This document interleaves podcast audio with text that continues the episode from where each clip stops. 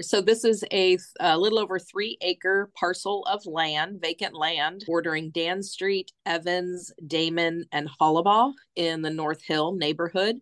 It is going to be the site of 16 new single family affordable homes for low to moderate income families that qualify for Habitat for Humanity's zero interest mortgage program. And there will also be a new City of Akron park that will be the frontage of Dan Street. So the houses will sit behind that new City of Akron park. And the excavator has started doing some of the grading work and clearing of the land, prepping it for 16 individual parcels. And we should hope to have the first foundations in the ground by Christmas time, just depending on the weather here and how it cooperates but we'll spend time over the next couple months getting the first six homes, which is phase one. We'll build the wall panels here in our warehouse. Those homes will expect to be finished sometime early summer. Then we'll start the second phase, which is six homes, which will take us into the fall. And then the final phase will start in the spring of 2025, which will be four homes. And then the park will come last in the fall of 25.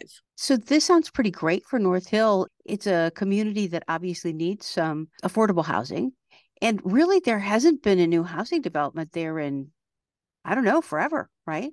Uh, that's true. Tony Crassy with Crassy Builders is also going to be building some homes over on the old Akron Public Schools Jennings property, but he's also going to be building some affordable homes over there as well. Okay. So, for people who don't really understand how Habitat for Humanity works in terms of how people get qualified to become a homeowner through your program and what it means for them as far as their cost because there is some cost for them right? That is correct. So habitat for humanity our national office has three criteria. One being the need for affordable housing the second being the ability to pay the mortgage. And then the third is a willingness to partner with Habitat. So their need for affordable homeownership could be that they're living in substandard conditions, overcrowded conditions, that they're paying more than 50% of their monthly income for their living costs, such as rent and utilities.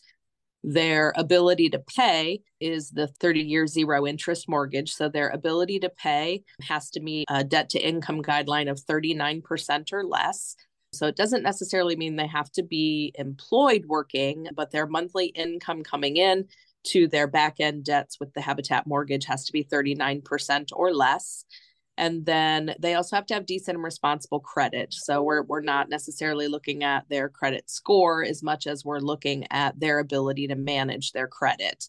And then finally the willingness to partner. So they do have to do 250 hours of what habitat calls sweat equity. And that is taking homeowner education classes with us our home maintenance classes which is an eight hour home maintenance training program the hud home buyer counseling class as well as a, a myriad of other financial classes and community based classes that they take with us, as well as they've got to do at least 75 hours of building time on their respective home. So, you know, they're invested when they're hanging the siding and putting in the windows and doing all the things necessary to build their home alongside our partners and volunteers. And then there is a cost, of course, to the purchase. That's what the mortgage entails. So we take the appraised value of the home and then any subsidy that might be provided to the family, like we will receive home federal dollars on these projects. So it will write down from the appraised value about $50,000 per unit. So if the appraisal is 200,000 and the home dollars writes the mortgage down by 50,000, then it becomes a $150,000 new home purchase on that 30-year zero interest mortgage.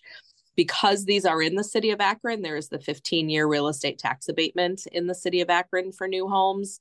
So families initially in the first 15 years, their mortgage is going to be somewhere with their principal payment to Habitat, a small portion of what would be required for the vacant land tax, and then their homeowners insurance payments are going to be around 450 to $500 a month for these homes. What caught my uh, attention on this is usually when I hear about houses being built by Habitat, it's one here, one there, a few here, a few there. And I don't usually hear about an entire development going up at once. So that's why this sounded interesting.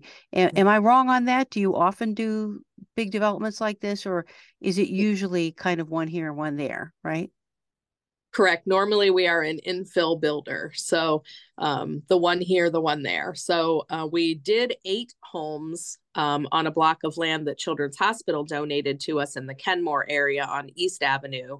Uh, those were finished about two years ago.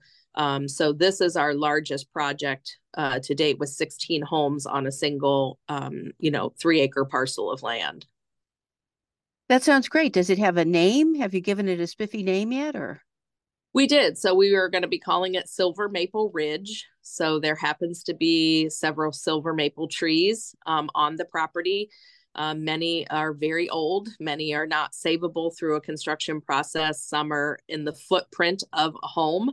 Uh, so we are actually working with Summit Millworks to take uh, the trunk of a, one of the silver maple trees and help us turn it into a permanent sign uh, that will be affixed um, on the project once it's completed. If people were to say, what value does Habitat for Humanity housing bring to our community overall? What would you say to them? Well, I mean, keep in mind these are new construction homes. They're going to appraise for approximately $200,000. So, in an area of North Hill where no new homes have been built, there's going to be 16 new $200,000 appraised homes built in the neighborhood you know, that's certainly going to uplift that particular area of North Hill. It also keeps our subcontractors busy in our community, keeps them working. We do have to subcontract out several portions of a build, you know, all the mechanicals for the plumbing, the electric, the HVAC, the flat concrete work gets subbed out, the roof gets subbed out the excavation and the poured walls of the foundations get subbed out the flooring is subbed out. So again we're creating an economic engine when you're building 16 homes at $200000 each